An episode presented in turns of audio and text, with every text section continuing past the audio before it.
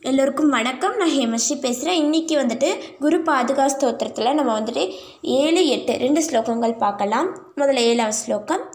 சமாதி ஷட்க பிரதவைபவாபியாம் சமாதினாதீவிரத தீக்ஷிதாபியாம்.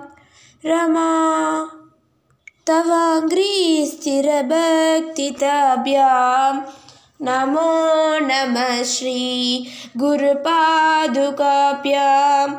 नमो नमः श्री इपो एटा श्लोकं। स्वार्षा। परणामगिलेष्टताभ्यां स्वागा सहायाक्षतुरन्धराभ्यां स्वान्दाक्षपावप्रदपूजनाभ्यां नमो नमः श्री गुरुपादुकाभ्यां नमो नमः श्री गुरुपादुकाभ्यां। थेङ्क्यू